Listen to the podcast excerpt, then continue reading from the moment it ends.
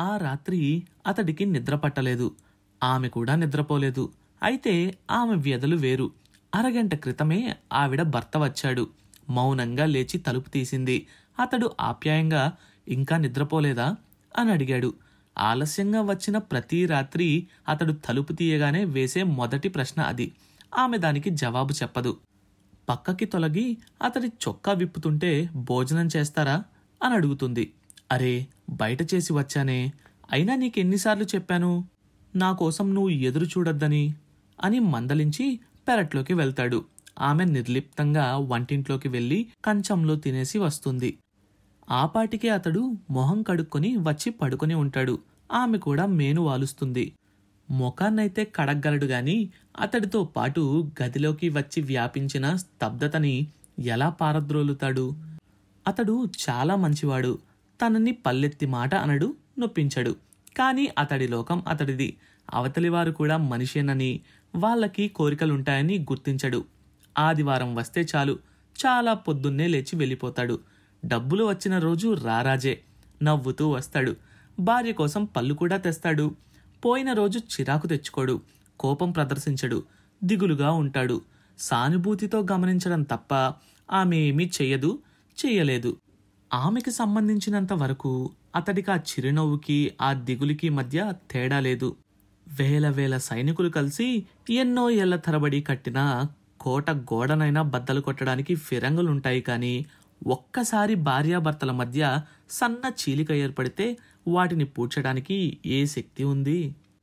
పైకి మామూలుగానే ఉంటారు. మిగతా అందరికంటే కాస్తో కూస్తో అన్యోన్యంగా ఉంటారు కూడా. కానీ మనసుల మధ్య దూరమే రోజు రోజుకి ఎక్కువైపోతోంది. నువ్వు నన్ను అర్థం చేసుకోలేదు అనేవాడు.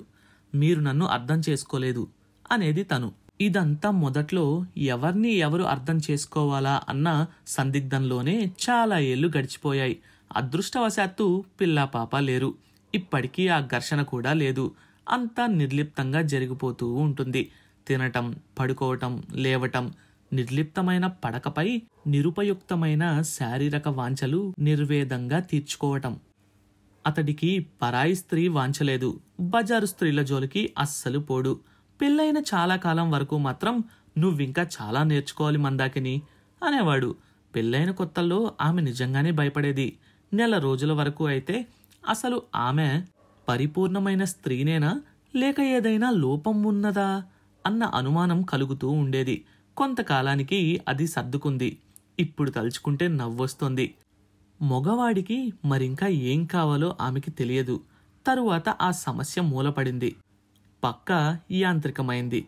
పడకే కాదు ప్రతి విషయంలోనూ యాంత్రికతే. అదే ఆమెని బాధ పెడుతోంది ఉన్నట్టుండి ఏమీ లేకపోవటం. అంతా శూన్యం. అన్నీ ఉండి ఏమీ లేకపోవటం. ఏదో వెలితి. ఈ జీవితం ఎందుకింత నిర్వీర్యం అయిపోయిందో ఆమెకి అర్థం కావటం లేదు. ఆమె తండ్రి పురోహితుడు.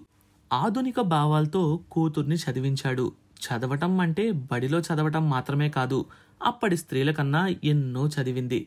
అదే వచ్చిన చిక్కు. ఇది మళ్ళా మరొక యుగ సంధి. అజ్ఞానం వల్ల అప్పటి వరకు స్త్రీ ప్రతిదాన్ని తన కర్మ అనుకుని సంతృప్తి పడేది. ఇప్పుడు స్త్రీ కూడా చదవడం ప్రారంభించింది. కొత్తగా వచ్చిన జ్ఞానం వలన ఆలోచించడం నేర్చుకునింది. దుస్థితి గుర్తించగలిగింది. ఆమె ప్రపంచాన్ని తెలుసుకోవడం ప్రారంభించగానే పురుషుడు తన అసంతృప్తిని రకరకాలుగా ప్రకటించడం ప్రారంభించాడు. అదే యుగసంధి.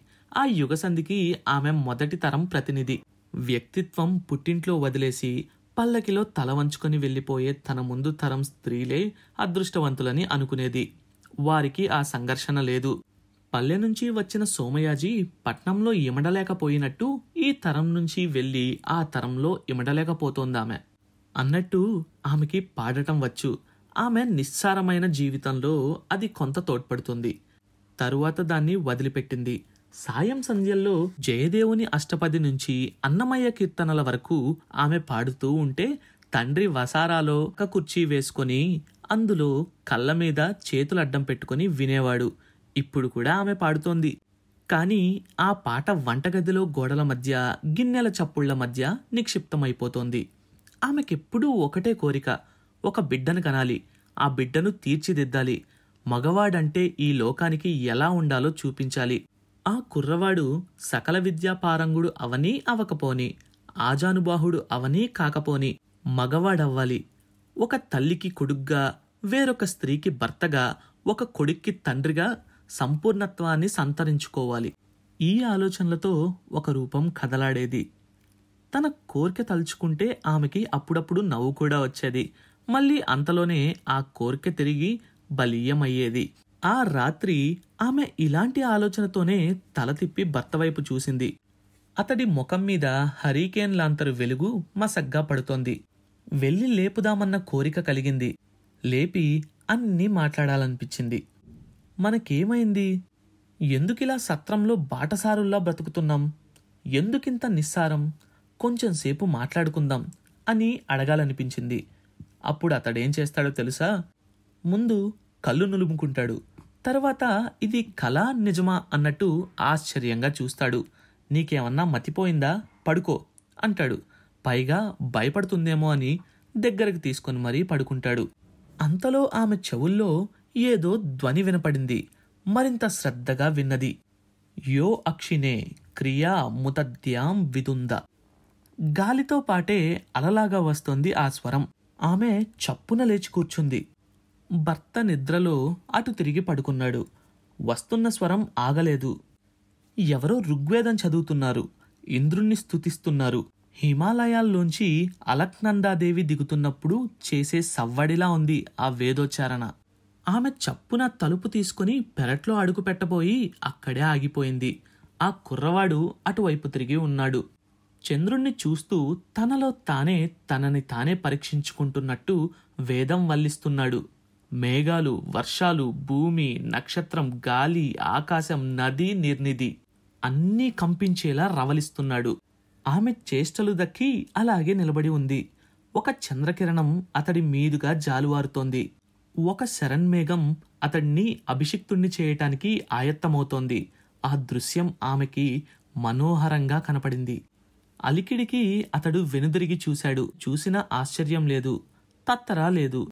తాపీగా దగ్గరకొచ్చి నాకు నత్తిపోయింది అన్నాడు. ఆమె మాట్లాడలేదు. ఆశ్చర్యంతో అతడిని చూస్తూ ఉండిపోయింది. నేను దాన్ని జయించాను. ఏం? నమ్మకం కుదరడం లేదా? ఆమె దానికి సమాధానం చెప్పలేదు. అతడి అహం దెబ్బతిన్నది. ఆమె మౌనాన్ని వేరేలా అర్థం చేసుకున్నాడు. ఆవేశం మిళితమైన స్వరంతో నత్తివాడికి నా పలకదు. క్షా పలకదు దా దగ్గర అపశృతి ధ్వనిస్తుంది. వా దగ్గర తడబడతాడు. మీకింకా అపనమ్మకముంటే ఇదిగో వినండి అంటూ ఆ మూడు అక్షరాల్ని మధ్య మధ్యలో చల్లి ఒక పద్యాన్ని అప్పటికప్పుడు అసువుగా చదివాడు. అతడి నోటి నుంచి వచ్చిన ఆ స్వరం ఒక శార్దూలమై సరస్వతి చేతి నుంచి సుమవర్షమై జారింది. పద్యం పూర్తి చేసి తల వంచుకొని లోపలికి వెళ్ళిపోయాడు. ఆమె నిశ్చేష్టురాలై అలాగే నిలబడిపోయింది. ఆరు నెలల పాటు ఘనీభవించిన హిమసముద్రం కొద్ది కొద్దిగా సూర్యరశ్మి తాకగానే నెమ్మది నెమ్మదిగా కరిగి ఎలా మందాకిని? మందాకిని అంటే నెమ్మదిగా ప్రవహించినది అవుతోందో? అలా ఆమె మనసులో ఒక లాలిత్యమైన అనుభూతి కదిలి మనసంతా ప్రవహించి సాగర సంగమమైనది. నత్తిని పోగొట్టుకున్న సోమయాజీ తిరిగి మామూలు మనిషి అయ్యాడా? ఆవిడతో పరిచయం ఎలా పెంచుకున్నాడు? ఈ విషయాలన్నీ తెలుసుకోవాలంటే నెక్స్ట్ ఎపిసోడ్ కోసం వెయిట్ చేయండి. కొత్త చాప్టర్ ప్రతి మంగళవారం మరియు గురువారం. అండ్ ఈ షోని వినాలంటే గానాలో లేదా యాపిల్ పాడ్కాస్ట్ గూగుల్ పాడ్కాస్ట్ కానీ మరి ఏ ఇతర ప్లాట్ఫామ్లోనైనా సబ్స్క్రైబ్ చేసి నోటిఫికేషన్ టర్న్ ఆన్ చేసుకోండి. నెక్స్ట్ ఎపిసోడ్ రిలీజ్ అయినప్పుడు మీకు అప్డేట్ వస్తుంది.